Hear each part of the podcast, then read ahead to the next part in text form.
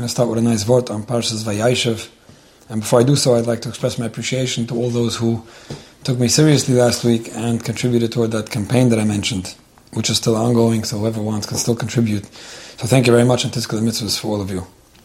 Okay, so there's a word in the Kaides Yitzchak, on Chanukah I think it is, where he brings the word from a physical worker. The Pusik says this week, Vayishlach Yehida as Gedi hu izim biyadra ayi adilumi. Find that Yehida was able to send this uh, that he promised um, with his friend. His friend took it. So he explains that kind of Yitzchak that so many problems happen when there's no shulam ba'olam, when people don't get along, when there's no achdus, there's machloikas and there's it causes so many additional problems that could have been avoided when there's achdus and, and ahava between people. He said when somebody has a good friend, when somebody's close to somebody, the amount of chizuk they can get, the amount of comfort they can get, the amount of good feeling and encouragement could avoid so many other problems. He said, look, look what happened with Yehida. Yehida and Tumar, the way the story plays out, wasn't, wasn't, uh, wasn't an exciting story. But the fact that he was able to open up to his friend and tell him what happened to him, and he remained a friend, and he was able to help him through it, and he was still willing to be called Ra'ayhi, his friend. I once heard that's the only time in the Torah that we find um, a friend called Ra'ayhi this way, not not Lamasakas Re'echu, but a, a, real friend who was, even when somebody was having a hardship and even when somebody, something was so unpleasant, he remained a friend. That, that was what was able to get him through um, this difficulty. So he quotes the Vurker Rebbe as saying that the fact that Yehida was able to send the Biyad Ra'ayah was what, what saved him through all these problems. And uh, so often people people look at problems like you know, the problem is so big so the problem is going to cause uh, disruption. The problem is going to cause uh, challenges, without realizing that when there's ahava and there's connection and there's feeling for one to another, then no matter how big the problem is, the fact that two people are united to overcome that problem, they can do it. And very often, you know, when it comes to shalom bayis, when it comes to relationships, you see this all the time, where it looks like the problem is causing uh, the issue. You know, my, my husband has this problem, my wife has that problem, so there's this problem. That's why everything's going haywire it's not the problem, it's how you're dealing with it. Now, I know it's very hard to overcome um, challenging feelings and just love somebody who you don't love, or just get along with somebody who you don't get along with. And many times people get very frustrated when they hear these ideas of, you know, just, just build a relationship, just, just, just express more love. You know, you can express something you don't feel, I know. But just remembering that no matter what challenges there are there, if you look for ways or work on um, uniting and being closer to one another, then yes, together, of course, you could overcome every challenge. The challenge is only is only big enough when there's two people that are that are not united and, and it's standing between them. Then, so then that, that alone is a very big challenge. Uh, but when two people are going to put in the effort and do what it takes to become close, to work with each other, feel for each other, express to each other, communicate with each other, and grow together, then, then no challenge is, is too big to overcome. That's how Hashem made us, and that's why, because it's not good for a person to be alone because alone he'll struggle. One of the ways to understand it. That's why Hashem made eizer Kenegdoi, so that now people can work together and, and, overcome a lot of difficulties. So with that said, let me read a, a, a letter. It's a bit long, quite a bit long. Uh, the reason why it's so long is because it came in two parts, um, maybe a month apart. But because I anyway don't get to address questions so quickly, so I was able to look up you know who was coming from and just add it. And I think that, that this alone, uh, reading the two parts of this letter, will also will already be very enlightening and helpful. Um, so let's let's go ahead with that. L'chvoid Rabbi Shimon. I love listening to your English shiur mantor anytime. I always find them entertaining and very helpful to most of the relationships in my life. I just found out you wrote a book, and I'm trying to get hold of it since it's sold out in the bookshop next to me. I discovered your show as a result of struggling in my marriage. I find that in my situation, most of the brilliant Torah based advice you give doesn't work. For example, in communication, in communication, my husband doesn't ever hear my side, and no matter how nicely I say it, and no matter how many times I give in, there will be times that I desperately need him, but he won't move towards me at all. This leaves me really frustrated and upset at him. I'm married to a husband that is emotionally disconnected, self centered, and helpless, doesn't try to accomplish anything, no confidence in his ability to do even small, easy day to day tasks. We have a boy and two toddler girls, but he calls them my kids and says that it's my job to look after them and does very little in joining in raising them with me. He doesn't lead Shabbos meals or learn Aleph Beis with my older son. I always wanted a large family with many children, but he has it fine to deal with with uncomfortable situations like having children whether it's the mess or the noise and having to buy a bigger home because of them. I recently listened to your lectures about having children and I am wanting more than ever to have a big family. I'm a natural nurturer and brilliant mother. We know, we know that he needs therapy. He agreed to get evaluated, but he finds it hard to accept and work on his imperfections, so refuses to go. He has many positive qualities. He is generous, easygoing, charismatic, and fun, but that alone cannot fill the void I'm feeling from a husband that does not care about me at all and is constantly telling me that I'm not pretty enough for him. But that's not only it. I also feel physically used, and that makes me very upset at times. I am on my way to divorce because I can't leave my wife lonely like this, and taking all and taking on all of his responsibilities. Plus, plus his words are slowly eating away at my confidence. I'm also thinking of the future of what life will look like, staying married to him as he is now. And unfortunately, I can only see things getting worse as my children get older. Plus, since I only have three children, they will grow up get married, and I will be left with no children around me and no husband to love me. I want to make sure that I'm making the right choice, so I'm trying all my options first. I myself am in therapy, but sometimes I feel stuck and confused. How do I find clarity in such a situation? I really value your opinion and valuable feedback. Any help or advice you can give me on the topic is highly appreciated. Eagerly awaiting your response. Thank you for your time. That was the first letter. My response probably was something like, um, I could try to address your question one day, but I really believe that you need help, and please don't rely on an answer that I'll give you on a shiur. Uh, along with another few lines, maybe, not much more.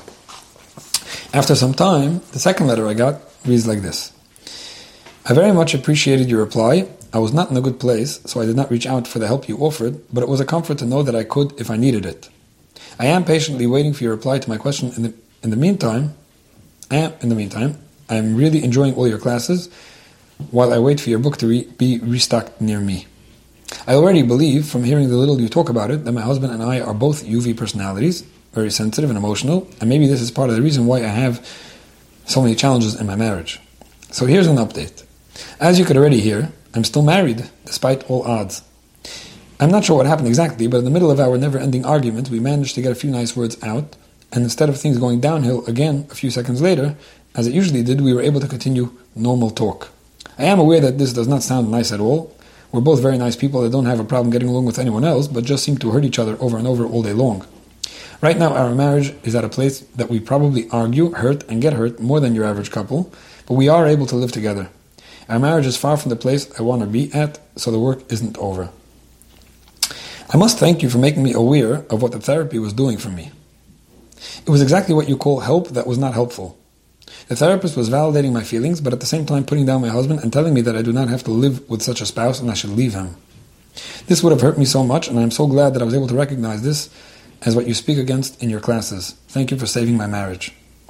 My question now is how do I how do I not get upset and hurt by the fact that he sleeps till the afternoon every day and then takes care of himself and usually will give me minimal help in the evening. So I, so that I won't be able to hold it against him before waiting the rest of the day and night, before wasting away the rest of the day and night on his phone. And she mentioned some other challenges with Yiddishkeit issues that he has. I do not get the care, attention, appreciation, and the love that I need from doing all his jobs in the house, bringing in the money, and holding the family together while he sleeps. I'm sure you can understand why I don't feel like respecting him, even though I still do love him and see the good in his nature. And I tell him about it nonstop and compliment him on everything that he does that I like. I am eagerly waiting your response. Um, and one added point, P.S. Every time I ask him why he's so helpless, he says that because his parents had a very difficult uh, time when he was growing up, it made him believe that working on his marriage is not worth it, and he had such a hard life that he's just given up. He thought that marriage would solve his problems, but obviously it did not, it just magnified them. Okay, those are the two letters. So let me just start off with a few. Uh, introductory comments. One is that obviously this is a very general issue, touching upon many different points in the relationship, and similar to what I emailed back the first time, uh, uh, uh, addressing this in the shiur is not going to fix your marriage, although I could try to give some, some food for thought. So that's what I'm going to try to do. I'm going to try to address certain points that I think will be helpful for the person writing this letter and for other people. And I'm clearly leaving out um, certain points that it's beyond the scope of this shiur um, to, to address. But help is needed. Yes, help is needed. Not a question. A situation like this needs help, the right help. And as you very correctly uh, quote me as saying that it should be help that's helpful. Okay, anyone telling you that um, anyone telling you that your husband is bad and that this relationship has no hope, I mean, it's fine if you go to somebody who's either not equipped or professional enough or wise enough to come up with a way to fix this marriage. That's okay. Not everyone has to be able to. I wouldn't. I would never hold it against somebody who's not creative enough or intelligent enough to come up with ways to make this relationship better. But when somebody sees that they're not able to do that for you, they should tell you that I don't have what to offer you. If they have someone to send you to, that's even better. If they don't have someone to recommend, that's fine too. But for somebody to give an impression, to tell a, a, a wife, a woman, uh, or a man, you know, you're dealing with a mashogana, with a bad person, somebody who no reason for you to, to live this way, and just help you either protect yourself or just feel better on your own, but then neglect the marriage or give up on it, is definitely doing something very bad. And yes, you should stay away from such a person if you're involved with such a person. It, it, it, hurts me so much when I hear these stories. Just last week, also, hearing about a woman who went to somebody and got such bad advice. Uh, the bad part of the advice was that it was coming, first of all, from a lack of understanding of what was really going on. But more than that, okay, not everyone has to understand the same thing, and it could be I don't understand what's going on, so maybe I'm wrong about you know about how that was misinterpreted. But the advice wasn't advice that was helping the relationship. So anyone giving advice to somebody that's not helping, or in the name of helping, or on the road uh, toward helping a relationship, you know, I understand that not every piece of advice will help right away, and there, and it is true that sometimes things get worse before they get better. There's a lot of different ideas that anyone dealing with these things knows but if it's not in the name of making things better and having a path how to get to a better place and being encouraging and hopeful that things could be improved, then you, then you, then that person should not be talking to you, or you shouldn't be talking to them better. Anyway, so that's that's one thing. Another thing that I just want to mention as a general feedback, the fact that I read these two letters, uh, it goes to show a lot of things. One thing is that, like you started off your second letter, was that I wasn't in a good place then. Now, you're writing to me that you weren't in a good place, you didn't reach out for help, but what you probably mean to say is that you weren't in a good place, and that's why you were seeing things in a certain way. And it's very interesting. I have classes that I, I have a course that I sell on EFT, Emotional Freedom Technique. It's in Yiddish. EFT is not my Yiddish at all, and whoever wants could learn about EFT, um, you know, in the bookstore or online or anywhere else. Uh, but I do have a course on, on EFT in Yiddish, Emotional Freedom Technique, helping people get over their own negative emotions and thoughts and, and, difficulties. It's a therapy. I mentioned it in my book, by the way, as, as just an example of how people should have some tool to take care of their emotions and help them get over difficulties. It's interesting to see how, I've, I've seen this many times, that when, when somebody um, applies EFT to a certain challenge they have, and, the cha- and, it's a very natural way of helping yourself. In other words, you, you, don't, you don't realize, you don't feel so different on the spot, but slowly the whole mindset changes, especially when you when you're applying it to a specific issue. And then a week later, I could ask someone, okay, so how are you feeling about this problem that we spoke about last week? Uh, what problem? No, you told me last time. I'm looking at my notes. Uh, I don't remember everything everyone tells me. But I'm looking at my notes. I said, last week you told me that this person is really getting under your skin, and you're so frustrated. and You know, I mean, that's what I told you. And it's almost comical sometimes to see how people could be seeing things one way, and when they're feeling differently, they see something totally different. Now, it's true that sometimes things do improve, but the fact that somebody almost can't even talk the way they did a week before just goes to show that something really happened, and, and their emotions um, were definitely uh, definitely changed a lot. So when you write a letter with so much negativity, and then a while back, a while later, write a letter like "I wasn't in a good place then," and all of a sudden things are quite different, quite different. It just goes to show how much uh, perspective and how much uh, a challenging moment does to does to someone. I'll talk more about that in a minute. Um, just one more introductory comment, because you said something about my classes and my books and things that, you know, sometimes it does work, sometimes it doesn't work. It usually works, not always does it work. And I'm not, I'm not taking it personal, and I don't believe that anything I could say will always work. Maybe other people do have some magic tools that always work, but I, I definitely don't think I have ideas that always work. But they work very often. When you apply the ideas and the tools that we discuss and that I write about, they work very often. What happens is sometimes, and this is also something I want to mention. Uh, what happens sometimes is that people think they're doing things a certain way, and, the, and their intention is to do it a certain way, and it's either not coming across that way, so they think they're doing one thing, and really that's not what's being heard or, or noticed, um, or they're applying the wrong idea to the wrong situation. That's also something I, I, I've seen. Without elaborating on the difference and the details of these two things, the point is that sometimes you'll be told to respect somebody who's, who's feeling very broken person very broken, you know, show them respect, and that's going to make a, a big change. Now, people who say, "Well, I'm showing respect," but they're not. They think they are.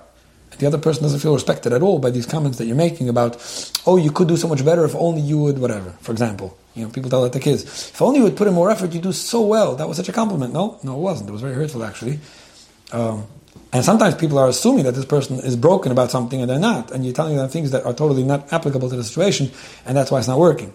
My point is just that sometimes, not always, um, there are ideas that people think they're applying correctly, and for whatever reason it's not working, not because the idea is no good, but because they're not doing it right, and that's sometimes where you do need some objective uh, perspective from somebody else who could tell you both how to understand the situation and how to apply something and make sure that you're doing it right. So, as a segue into the next discussion, um, you're writing to me about your relationship and how you see it, and it's very much about how you feel about your relationship with your husband and all that. What I think, and like I said, I'm not going to go into the whole detail of your situation because I don't think it's going to be helpful to anyone. Uh, but let's get a little general. I think a lot of what you're describing, and what a lot of people describe actually, is what you're seeing and what you're feeling. It's, it's the way you um, see your situation, is the way you're feeling from your husband, is the way you feel that you're um, um, that you're behaving and expressing yourself to him. There's a lot of how you see this over here. Now, part of wisdom, Chochmas HaChaim, is knowing how to step out of your own box and give that helicopter look and see what else is there in this picture. Is there another way to see it? Could it be that he sees something very differently than you? Now, I know that you, are quoting him and you're picking up on certain comments that he said and assuming that that's, you know, that he would agree to everything you're writing here, but I wonder if that's, if that's the case. Just last week, somebody told me something very cute. Maybe it has a source, actually, I don't know. But the reason why we need Al Pishnai Aidam Yukum Dover, why do you need two witnesses? And why are we trusting two people that say something? Because there's no conspiracy anymore? Is that what it is? Two, if one person says it, we don't trust him. If five people say we trust, two is enough. He says something interesting. He says sometimes somebody could see something, and it's the way they see it. So when somebody is relaying something, relating something, and says, "I saw this happen," maybe it's just what he saw happen, but it's not necessarily what happened. When two people are saying the same story, that's when you can start assuming that it probably happened. If two people are saying seeing the same thing and relaying the same thing. And it, it's so interesting because so often people could be talking about a situation that somebody else would read, and, and they're totally uh, uh, not agreeing to what's what's happening. Now, sometimes they, they, might they might be able to recognize it, right? It could be that if your husband would read this letter or hear about it, he would recognize that, that you're talking you're talking about him because he heard you say this so many times about him, but not because he agrees with, with the way you're say, seeing it. Somebody was discussing the line that's often used in expression when people say, do, do, do, you, do you see what I'm saying? Now you can't see what someone's saying. You could see a person who's talking. You can't see what someone's saying. But the point, what the underlying uh, meaning of it is, do you do you see it the way I'm saying it? I'm saying something. Do you also see it that way, right? And very often people don't see the same thing, and that's why going to somebody who's objective and helpful, right? Not just to somebody objective, um, but somebody who's helpful too. But hearing what somebody else has to say and being accepting of, wow, somebody else is saying something and telling me something and giving me a perspective that I, I I didn't see, I don't agree with, but it could be it could be the right. Again, last week I'm talking to yungerman, and he's telling me something that he did or said or whatever at home, and I said, Yanko, that was a mistake. You shouldn't have said that. It was hurtful. It wasn't productive. You shouldn't have said that. He tells me, yeah, but I want you to understand. I said it because and my wife this and then that, and I figured that if I say this, then this. I said, yeah, I understand. You shouldn't have said that. It wasn't. It wasn't. It wasn't good. You shouldn't. You shouldn't say such a thing. And he goes on again. Yeah, but I, I want you to understand. I, I, say it because if I don't say it, and if I do say it, and I would say it, now that I said it, I say, Yanko, we can keep on going on and on. I, am not sure why you're trying to convince me that you did the right thing. You don't. You don't have to convince me. You could just convince yourself. If you want, if you want objective, not because I'm smarter than you, I'm just more objective. Um, if you want to hear how it looks from the outside, if you did the right thing or it, I'm telling you, you did the wrong thing. I heard what you said why you did it and how you explain it and justify it, that's not going to change the facts if it, if it was helpful or productive. And that's often what people are, are missing. They're very into getting someone else, they're going to somebody to get the other person to see what they see. That's very damaging. Another situation just this past week, uh, somebody who's therapist, um, somewhat somewhat similar to your own, by the way. Again, I don't know if your therapist spoke to your husband or not, or how much your therapist knows about your husband.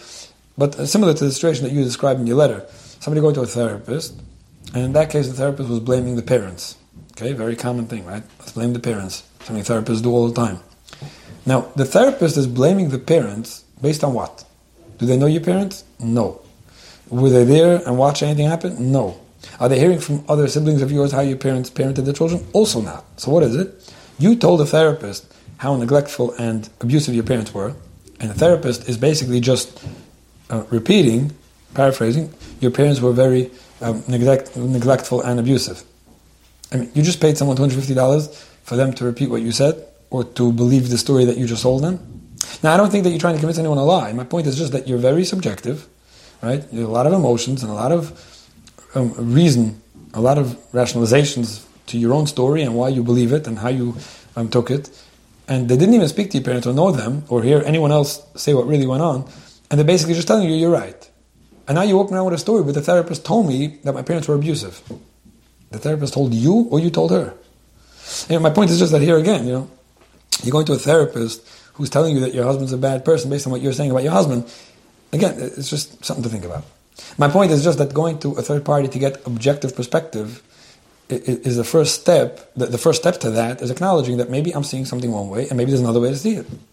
And the first person who might be seeing the situation very differently is your, is your husband.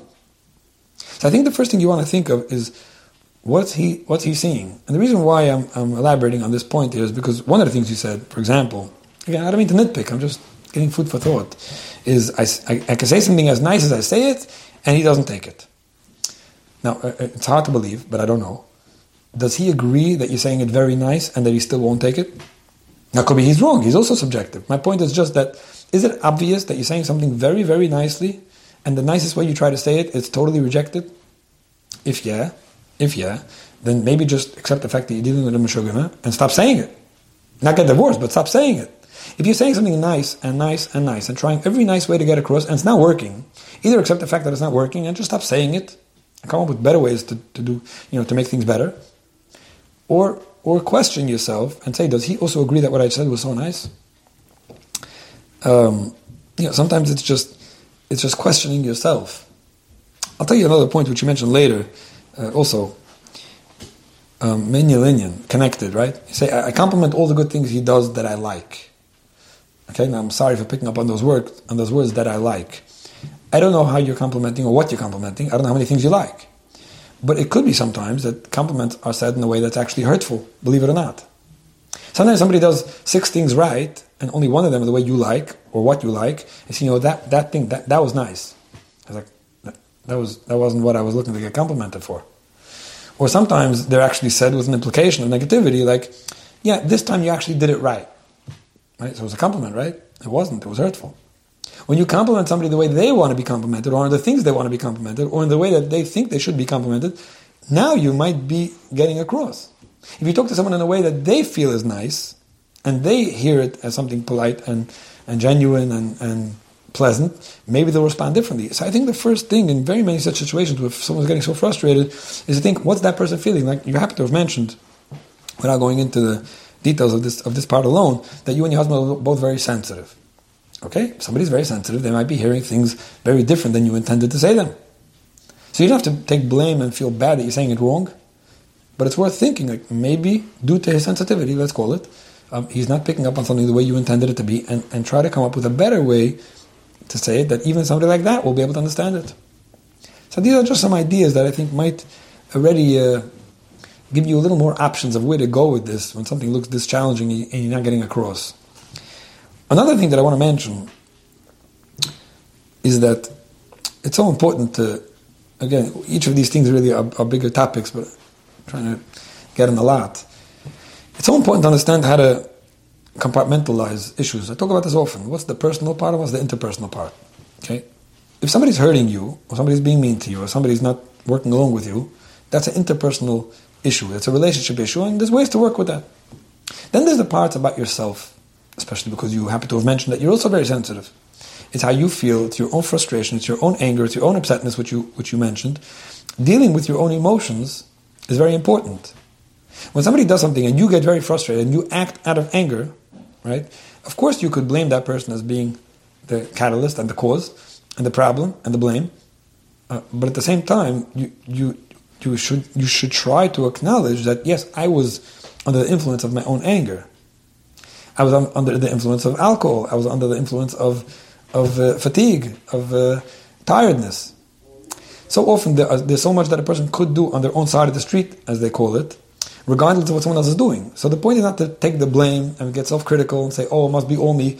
No, your husband could doing very, very many things wrong, but if you could pick up on the parts um, that you could do personal work on and help yourself and, and talk to your therapist about how do I control my emotions and I don't react and I don't go out of control, I don't take things out of proportion. I think that's also something very, very important, just on a personal level, before talking about the relationship.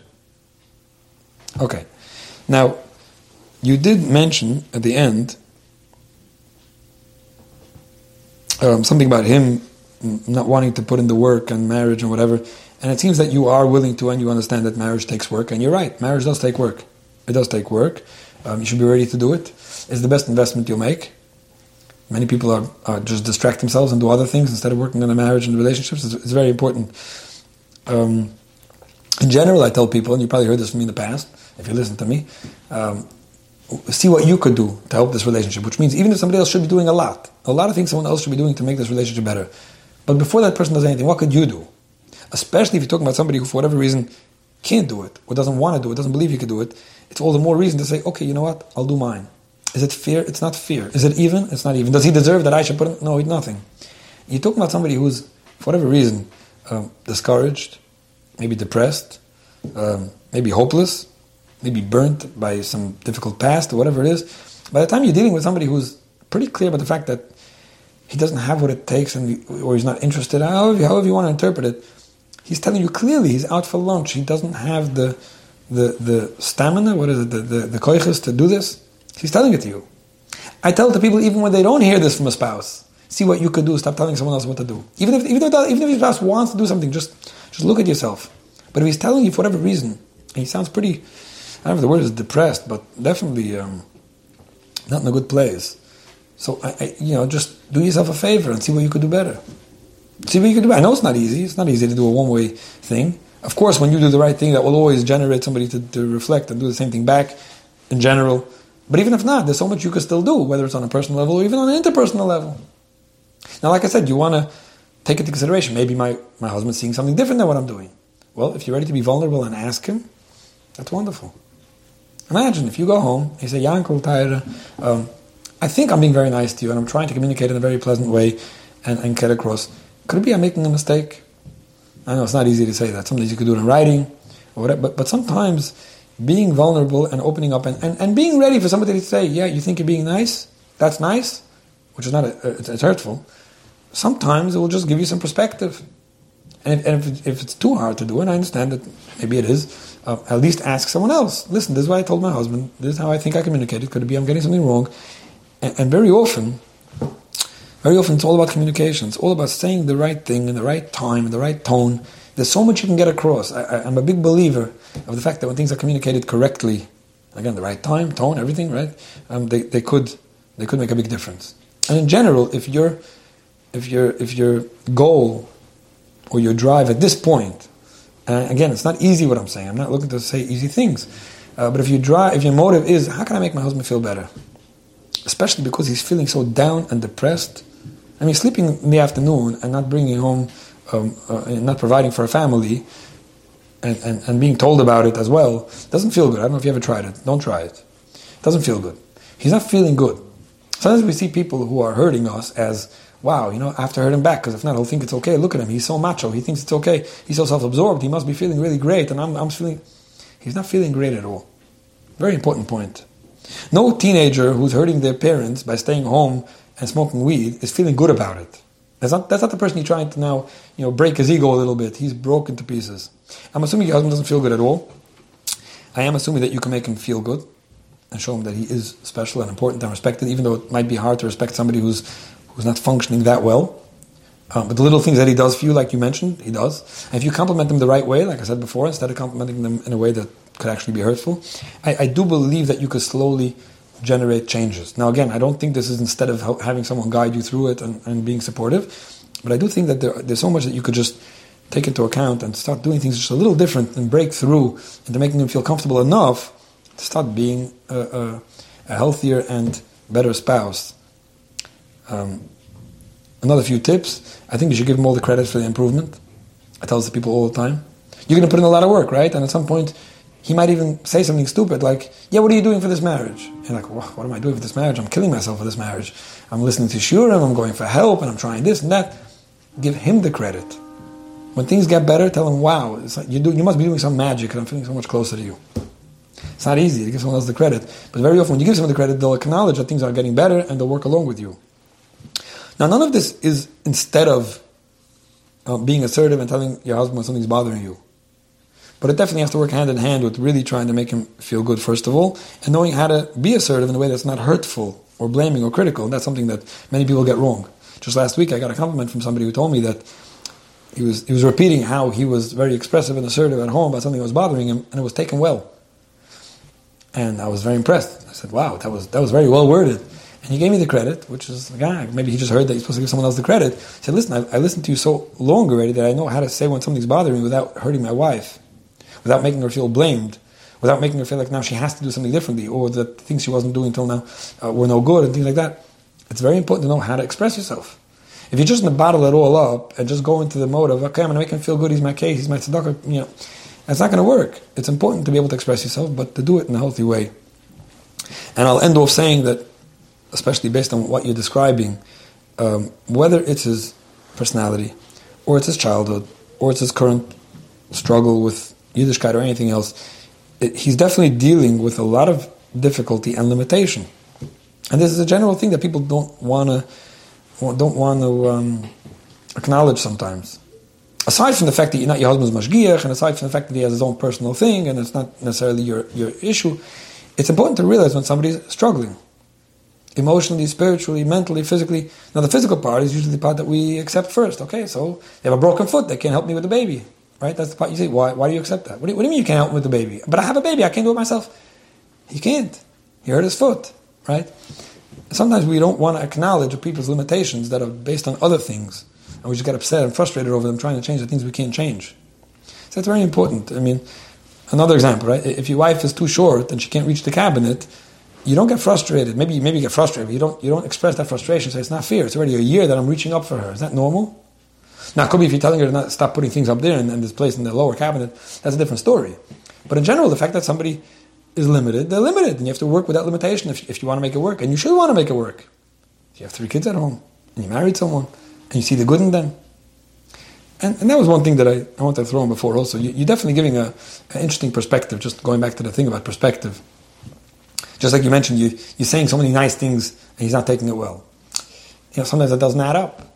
Even just the description you said of him doesn't add up. He's generous and kind and easy, but then he's very inflexible and, and a little difficult. So again, there's, def- there's definitely different parts over here, and it could be he's seeing one thing, you're seeing something else. So with that, let me make this this short summary uh, just again. Um, yeah, there's definitely is worth putting work into and it's definitely worth realizing what bad moods and bad uh, moments do for you and how you see something. But perception and perspective. Realize that what you're seeing, he might not be seeing. And a lot of what you're seeing is emotional. He might be seeing a very nice um, husband who's trying his best and, his so, uh, and, and his, his, efforts are not being noticed, for example. Or he might be seeing all his qualities and at least thinking or feeling that you're seeing only his negative traits, for example. So that's just being open to a different perspective than you're noticing. Um, being ready to work on your own issues, whether it's frustration or anger or reactions, being willing to put in the work on your own and make him feel good and give him the credit for it and try to figure out what it is that he wants to hear while acknowledging his limitations and being a little more forgiving and tolerant of them. I think that's something that could really help us. It's like we started off with any difficulty could be overcome with the right amount of uh, closeness. And it's Hashem. When we look to build and we look to connect, then we could overcome these challenges and any challenges and live together in Irish Hilf.